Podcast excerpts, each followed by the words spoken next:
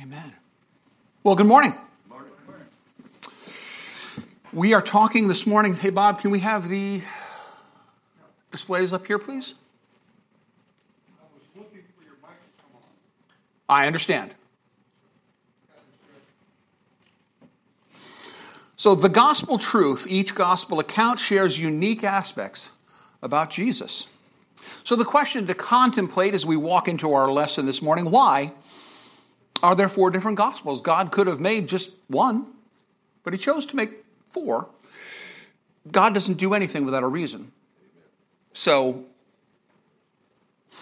what can we what can looking at that question help us how how how can considering that question help us to better understand God's word?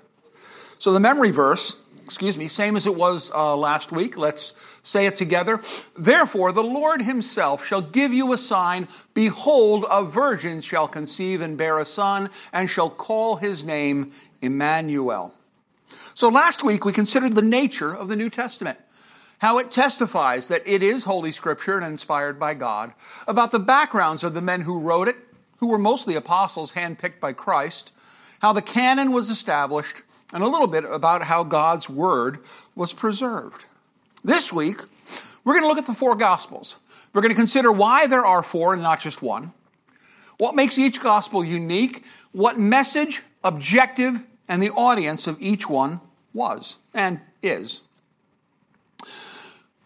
So there is a fable which is common on the subcontinent of India. And it talks about blind men and an elephant. And it tells how a bunch of blind men encounter an elephant for, a, for the first time. And each of them tries to use his sense of touch to understand what an elephant is. One of them touches the trunk and declares that an elephant is like a thick snake. Another touches its ear and describes an elephant like a fan. A third one feels its leg and compares it to a tree. A fourth, its tail and compares it to a rope. And a fifth touches the tusk and compares it to a spear. Now, in this fable, the five men proceed to argue because each has their own perception of an elephant, and each is confident that it understands what an elephant, that he understands what an elephant is.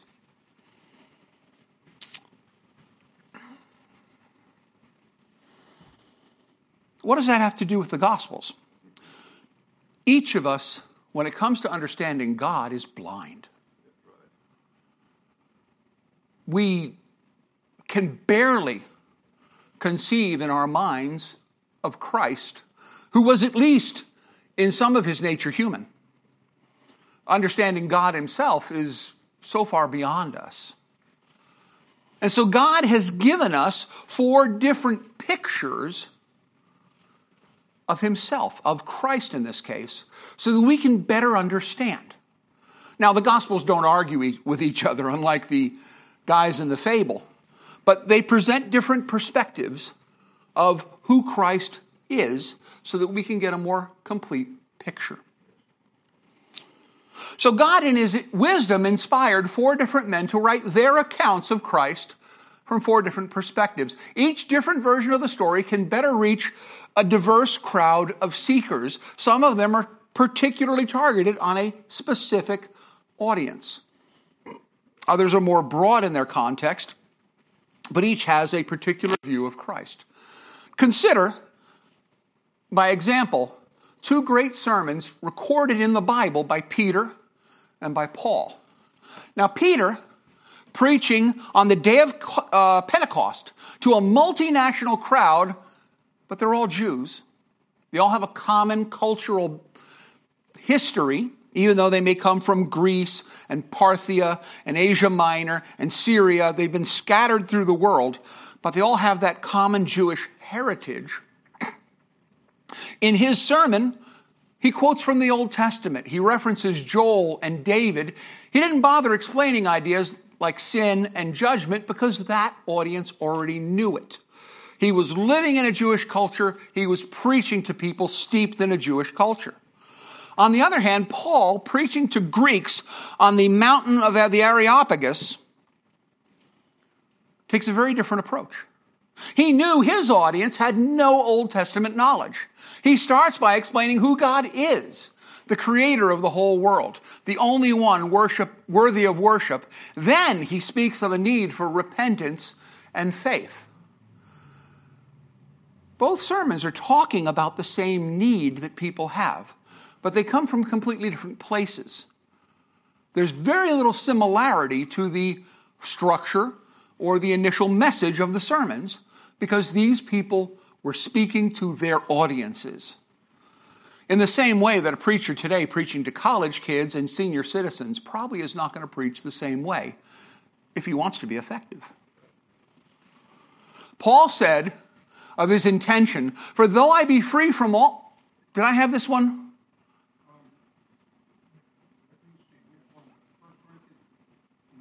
Yeah.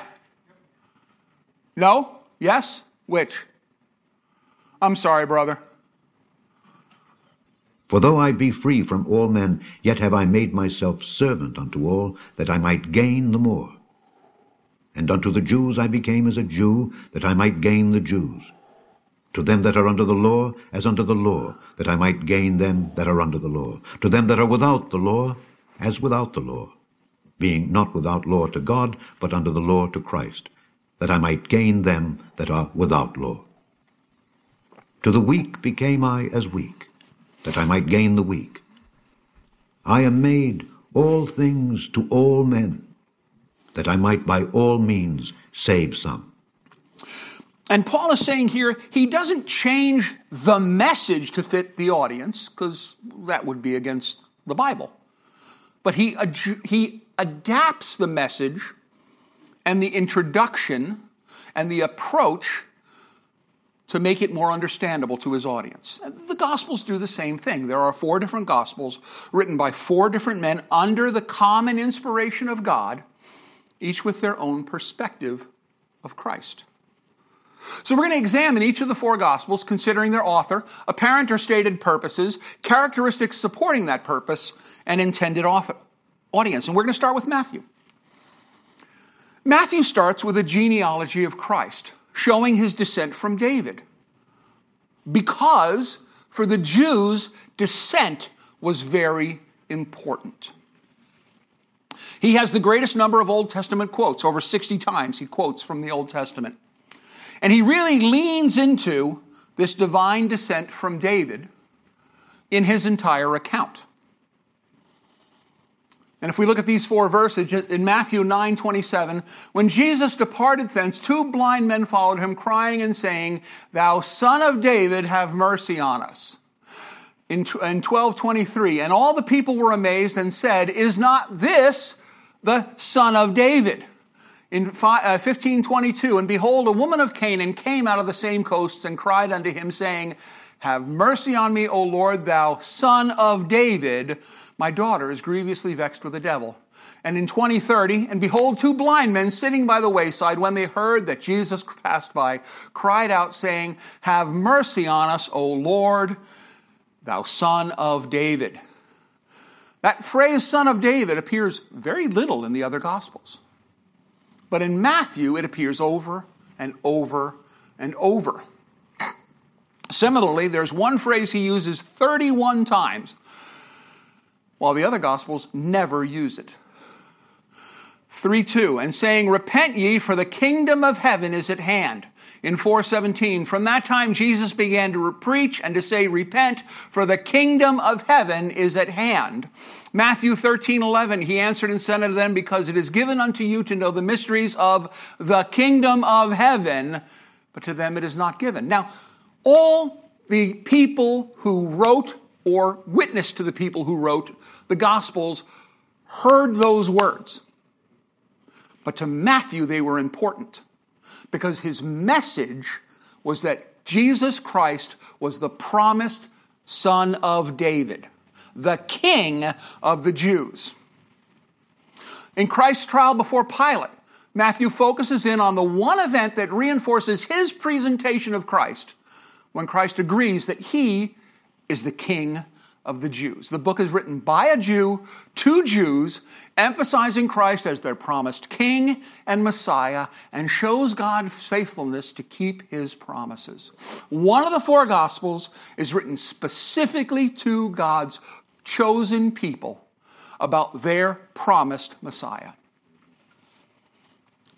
Now, I don't know. I haven't spent a lot of time talking to Messianic Jews. I'm not sure how much a, a, Jew trying to preach to another Jew goes to Matthew. But I would think Matthew and Hebrews would be the two books they'd go to. Because they're the books that are very much written to a Jewish audience. Mark. Now, Mark takes a different perspective. Mark was a co worker and disciple of Peter. He takes a different approach. His view of the events are strongly colored by the remembrances of Peter, who was an eyewitness to Christ. Consider these accounts from Mark. In Mark, do I have this one? John did baptize in the wilderness and preached the baptism of repentance for the remission of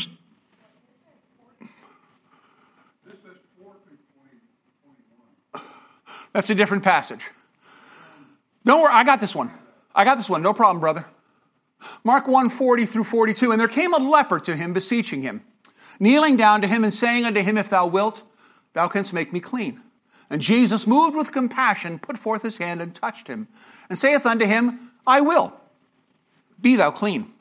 And as soon as he had spoken, immediately the leprosy departed from him, and he was cleansed.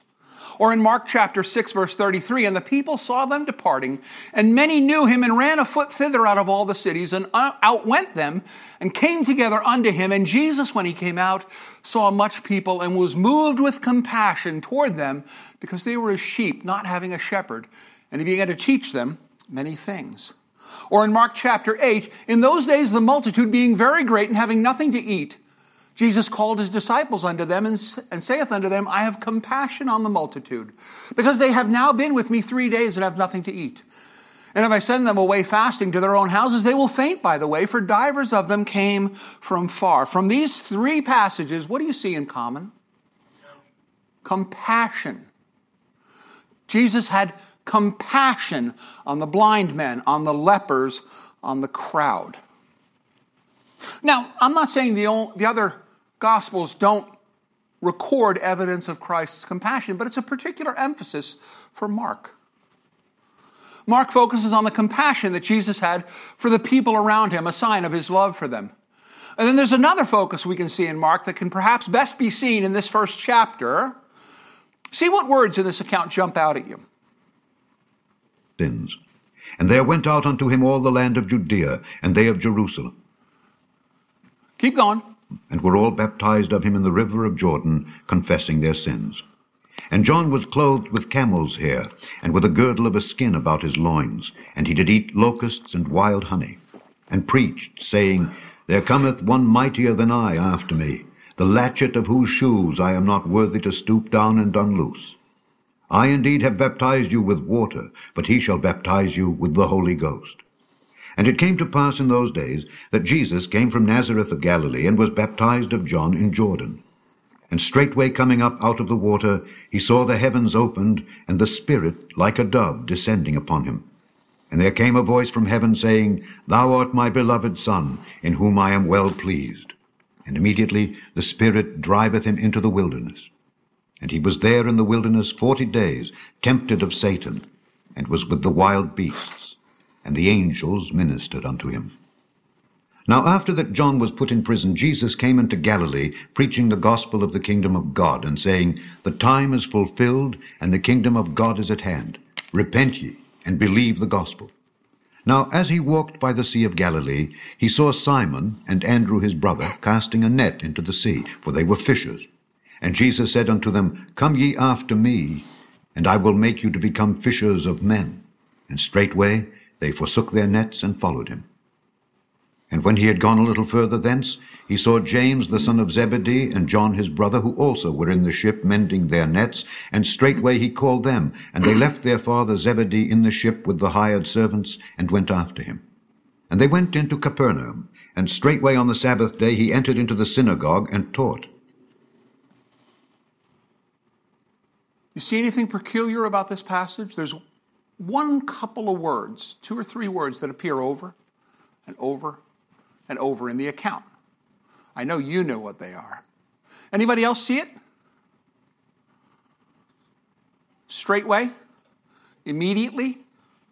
Just in chapter 1 of, of Mark, immediately appears four times. Straightway appears four times. Forthwith appears twice. Mark's focus is what Jesus did and less on what he said. He's constantly moving the action forward to the next event, the next thing, the next thing. The image, if you take these two things together, are a compassionate man who continually served the needs of others. Mark doesn't focus on what Jesus said, he focuses on what Jesus did. And if we consider Mark's source, I think that makes a great deal of sense. Peter may be the one disciple who felt Christ's compassion more personally than a lot of the others because of how guilty he, was, he felt. He was and he felt after he betrayed Christ. He was warned by Christ. And he just be- coldly betrayed him three times running when Christ was at his very lowest and really needed a friend. But then when Christ returns, he just forgives Peter. Done. You know, yes, they go through a conversation, but Peter's just forgiven. And I think that focused his heart on the rest of his life about the compassion of Christ. One verse in Mark reveals much about the mission of Jesus in Mark 10:45, for even the son of man came not to be ministered unto, but to minister and to give his life a ransom for any for many. Mark has far fewer Old Testament quotes. While written by a Jew, Mark was culturally Jewish. It's not solely for a Jewish audience. Mark presents Christ as the suffering servant, one who came to live for others. Now, Luke, do I have this passage, brother? Luke 1? Okay.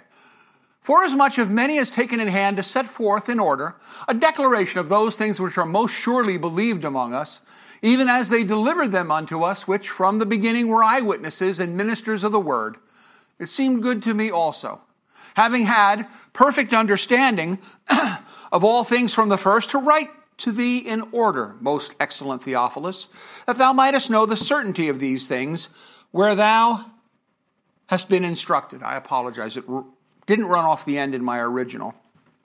So Luke, who was called by Paul the beloved physician in Colossians 4:14 and identified as a faithful co-worker in Philemon, and the only faithful co-worker who stayed with Paul in 2 Timothy, wrote an account to Theophilus, a Roman. His name literally means lover of God I don't think he was born with that name. A number of the early apostles took nicknames. Uh, Barnabas' name originally was, do you remember? He took Barnabas, which was son of consolation. That was the name that was given to him. I can't either, but while we know him as Barnabas, he was never born under that name. I doubt Theophilus, lover of God, was born under that name. But it was a, it was a tag an appellation, a nickname given to him by the believers around him. Possibly a noble, we don't know. There were other accounts, Luke says, but he set about to make an orderly account based on eyewitness testimony so that they could know with certainty. He's, he's a physician. Um, he's probably the writer of the Gospels who thinks most like I do. I did it again. He, he probably didn't smack his microphone very often. An organized thinker, a guy who, who wants the account as accurate as possible and laid out as faithfully and straightforward as possible, the most chronological account. The author never identifies himself, but the early church clear, churches clearly understood the author to be Luke. The reference that he makes in his first four verses to those things which are most surely believed among us refers to Old Testament prophecies that were taught to him and to Theophilus, who was clearly a friend, by the apostles and by the other disciples. Theophilus, at this point, was most likely saved because he'd been instructed in the prophecies. you wouldn't necessarily bother instructing that, him in that background unless he'd already been saved.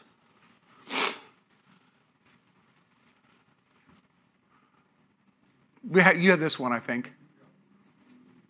And after these things he went forth and saw a publican named Levi sitting at the receipt of custom. And he said unto him, Follow me. And he left all, rose up, and followed him. And Levi made him a great feast in his own house.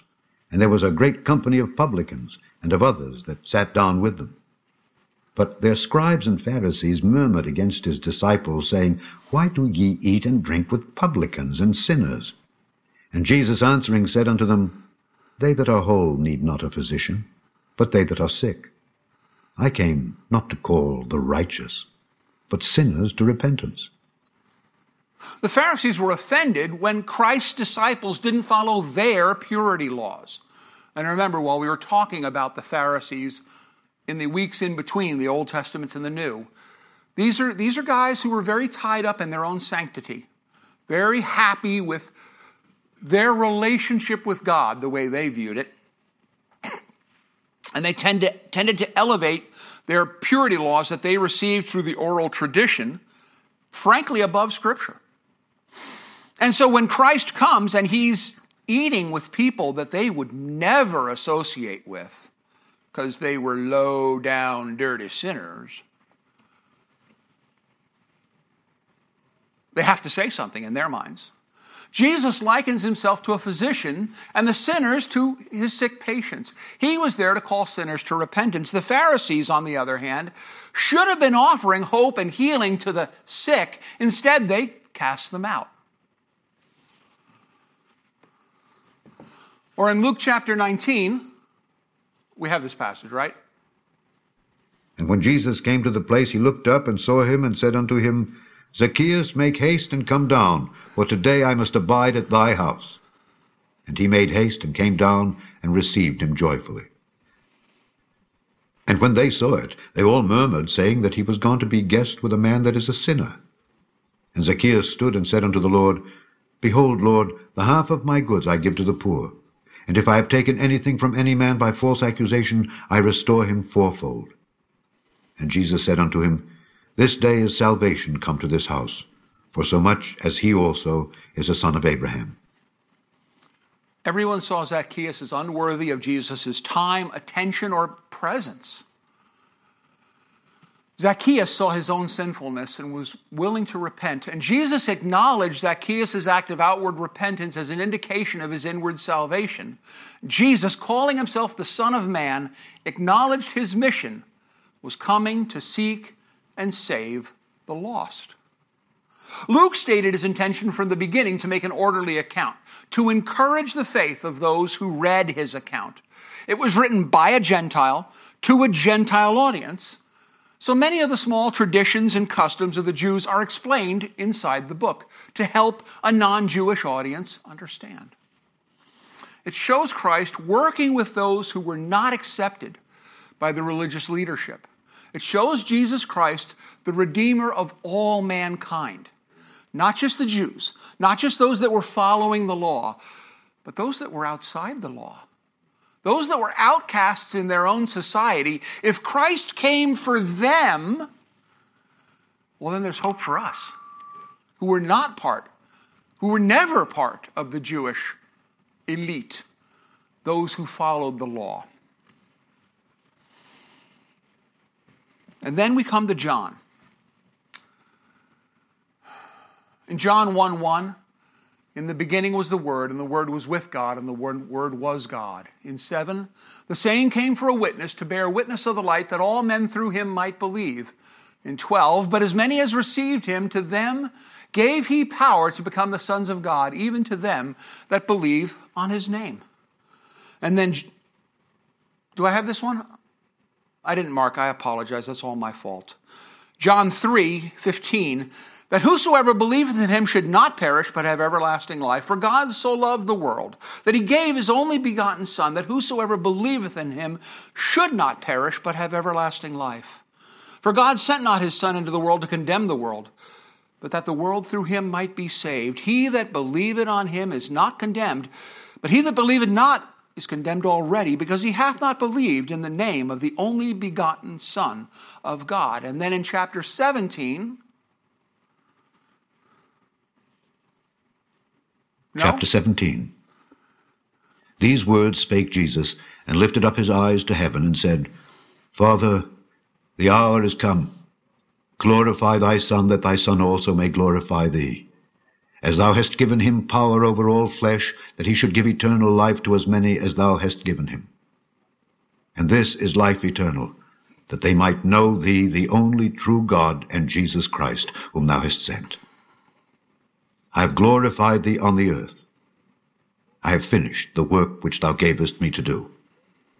And now, O Father, glorify thou me with thine own self, with the glory which I had with thee before the world was. One repeated idea shows up over and over in John, and it's belief.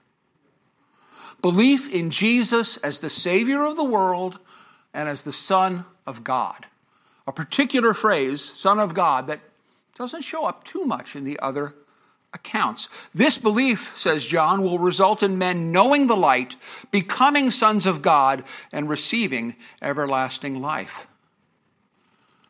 Do you have this passage? The Gospel according to St. John, chapter 1. In the beginning was the Word, and the Word was with God, and the Word was God. The same was in the beginning with God. All things were made by him, and without him was not anything made that was made. In him was life, and the life was the light of men. And the light shineth in darkness, and the darkness comprehended it not. And then jumping to verse 14, and the Word was made flesh and dwelt among us, and we beheld his glory, the glory as of the only begotten of the Father, full of grace and truth. And at the other end of the book of John, in chapter 20, and many other signs truly did Jesus in the presence of his disciples, which are not written in this book, but these are written that thou might believe that Jesus is the Christ, the Son of God, and that believing ye might have life through his name. Jesus is God and has existed from the beginning. He was the creator of the universe, and yet he became a man through the incarnation and became the God man. John writes more than any other gospel the focus on Christ's divine history and divine nature and the fact that he was the Son of God John writes hoping that people will believe in Christ and find eternal life. His message, a little bit more explicit than Luke's Christ is the Son of God and the only source of eternal life.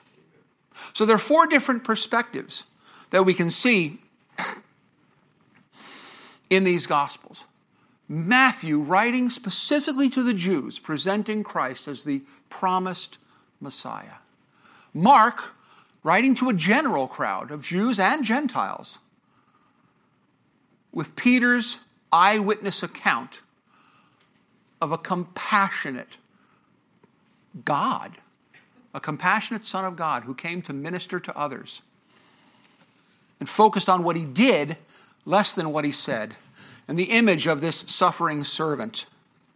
And then Luke, writing a very orderly, chronological account which presented Christ not just as a Savior of the Jews, but as a Savior of the entire world.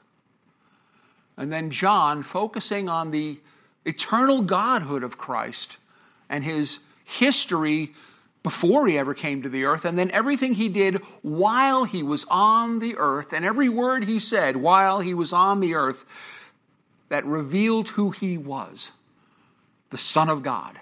And John writes very specifically I'm doing this to prove who he was. So the four are in harmony. Unlike the blind men in the fable, the Gospels are not in conflict with each other. They're unique in their viewpoints, but not contradictory. For an example, let's consider a, the parallel passages of a night on a boat in the Sea of Galilee. First, the account of Matthew. And straightway Jesus constrained his disciples to get into a ship, and to go before him unto the other side, while he sent the multitudes away. And when he had sent the multitudes away, he went up into a mountain apart to pray. And when the evening was come, he was there alone. But the ship was now in the midst of the sea, tossed with waves, for the wind was contrary. And in the fourth watch of the night Jesus went unto them, walking on the sea. And when the disciples saw him walking on the sea, they were troubled, saying, It is a spirit. And they cried out for fear. But straightway Jesus spake unto them, saying, Be of good cheer, it is I, be not afraid. And Peter answered him and said, Lord, if it be thou, bid me come unto thee on the water. And he said, Come. And when Peter was come down out of the ship, he walked on the water to go to Jesus. But when he saw the wind boisterous, he was afraid, and beginning to sink, he cried, saying, Lord, save me. And immediately Jesus stretched forth his hand, and caught him, and said unto him, O thou of little faith, wherefore didst thou doubt? And when they were come into the ship, the wind ceased. Then they that were in the ship came and worshipped him, saying, Of a truth, thou art the Son of God. John has a little bit different story. Same night, same events. And when even was now come, his disciples went down unto the sea, and entered into a ship, and went over the sea toward Capernaum. And it was now dark, and Jesus was not come to them. And the sea arose by reason of a great wind that blew. So when they had rowed about five and twenty or thirty furlongs, they see Jesus walking on the sea, and drawing nigh unto the ship, and they were afraid. But he saith unto them, It is I, be not afraid. Then they willingly received him into the ship, and immediately the ship was at the land whither they went. So John and Matthew were both in the boat that night. Matthew, in recording his version of what happened, records Peter's watery stroll. John does not. John says the disciples went down to the sea. Matthew says that Jesus sent them down. Matthew identifies the time. John identifies the distance from shore. John mentions immediately getting to shore after Christ came. Matthew does not. Matthew records the wind ceasing and the worship of Christ. John does not. Both record the great wind, the disciples' fear, the storm, and Jesus walking and getting into the boat. Jesus' words are the same in both accounts, except that Matthew adds, Be of good cheer, the introductory line. There's no actual contradictions, but differences in the way that two authors will tell the same story. Peter's stroll, for example, is left out of John because Peter walking on the water does not show John as the Son of God. And John said at the end of his gospel, I left out lots of things. The ones I included were the ones that proved Christ as the Son of God. Wow, that was, darn it, I apologize. I just did something. It's getting worse. Give me a moment. Okay, thank you. So, as I said, two stories of the same events told by two different people from two different perspectives. But there's no contradiction. Matthew doesn't say, for example, that John was never there. John does not record Matthew and being in a different city. They both say all the disciples were there. And every place where their accounts do overlap, they match. But there's lots of things each leaves out. In the same way that myself and my brother telling a story of our childhood won't focus on the same events because we're two different people with two very different viewpoints. My brother and I are not much alike. We won't even get into our sister. That's a whole other kettle of fish there. So, we talked about four different titles for Jesus today King of the Jews, Suffering Servant, Redeemer of Mankind, Son of God. Which of these is the most challenging for you to understand? Anybody want to jump in here? Which of these just doesn't mean a lot to you, if any? Well, I think of the King of the Jews. I mean, I have a difficult time with that one. I don't understand why the Jews don't get it. Don't understand. So I mean, that would, that would be. Yeah, that's more than fair. Yeah. I mean, certainly it's not one that has a lot of meaning to me personally, not being Jewish. I mean, it's meaningful from my understanding of the Old Testament. Sure, that's important. How much it impacts my day to day life? Maybe not that much. Anyone else? I think man, because it's so difficult to separate. Yeah, do you mean a redeemer of mankind? No, no, I don't. I, so I guess I'm off base a little bit. Talk anyway. I, I think when I think of him as Son of Man, being fully human, fully divine, that's a difficult concept. That's a tough one. Yeah. Redeemer of all yes. Yeah. Yeah, I hear you. For me, it's, it's, it's multiple, not, you know, not that it doesn't exactly make sense, but that just that there needs to be some clarification. I agree with the king of Jews. We're Americans. We never fell under kingship over here, especially from modern modern days. I don't know what it is to be under the rule of a king or to have that authority. So sometimes there's that conflict that comes with that. But also, Son of God. When you come into, not that I don't disagree with it, I, I agree fully. It's just that you have that, that triune nature and how they all are separate, yet fall, fall under one. Does that make sense?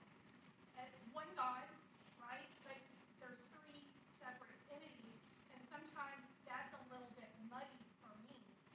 Um, Right? Does that, does that make sense? It makes sense. And sometimes it makes sense, like the light goes off, but then if that switch goes makes sense.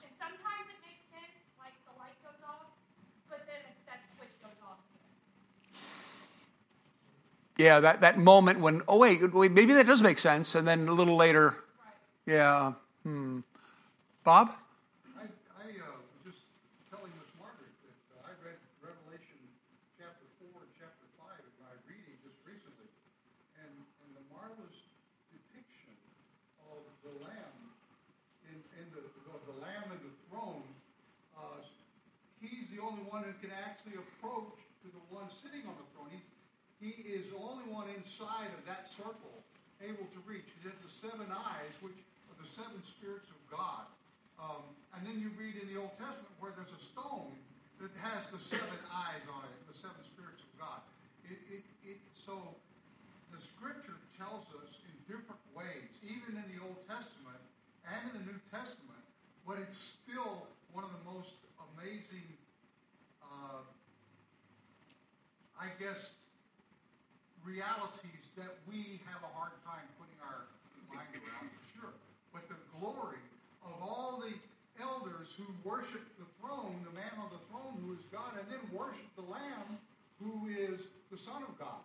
And you see there in Revelation, it's very clear that they're both treated equally as God. Thank you, brother. Which of those titles is most meaningful to you? Is the one that just grabs you and anchors you? It's got to be me, Redeemer. A lot of meaning in that one. Redeemer of mankind. And mankind includes us. Anyone else?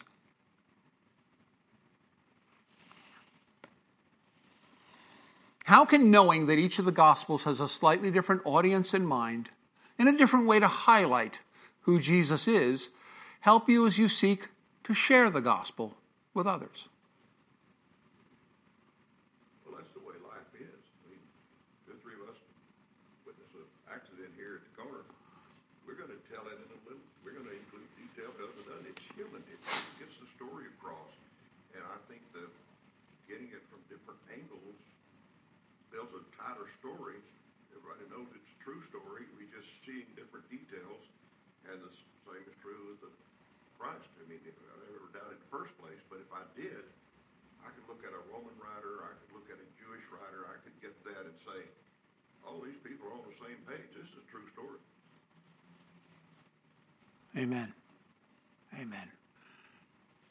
Richard, why don't you come up? Anyone else? Richard, any closing comment, brother?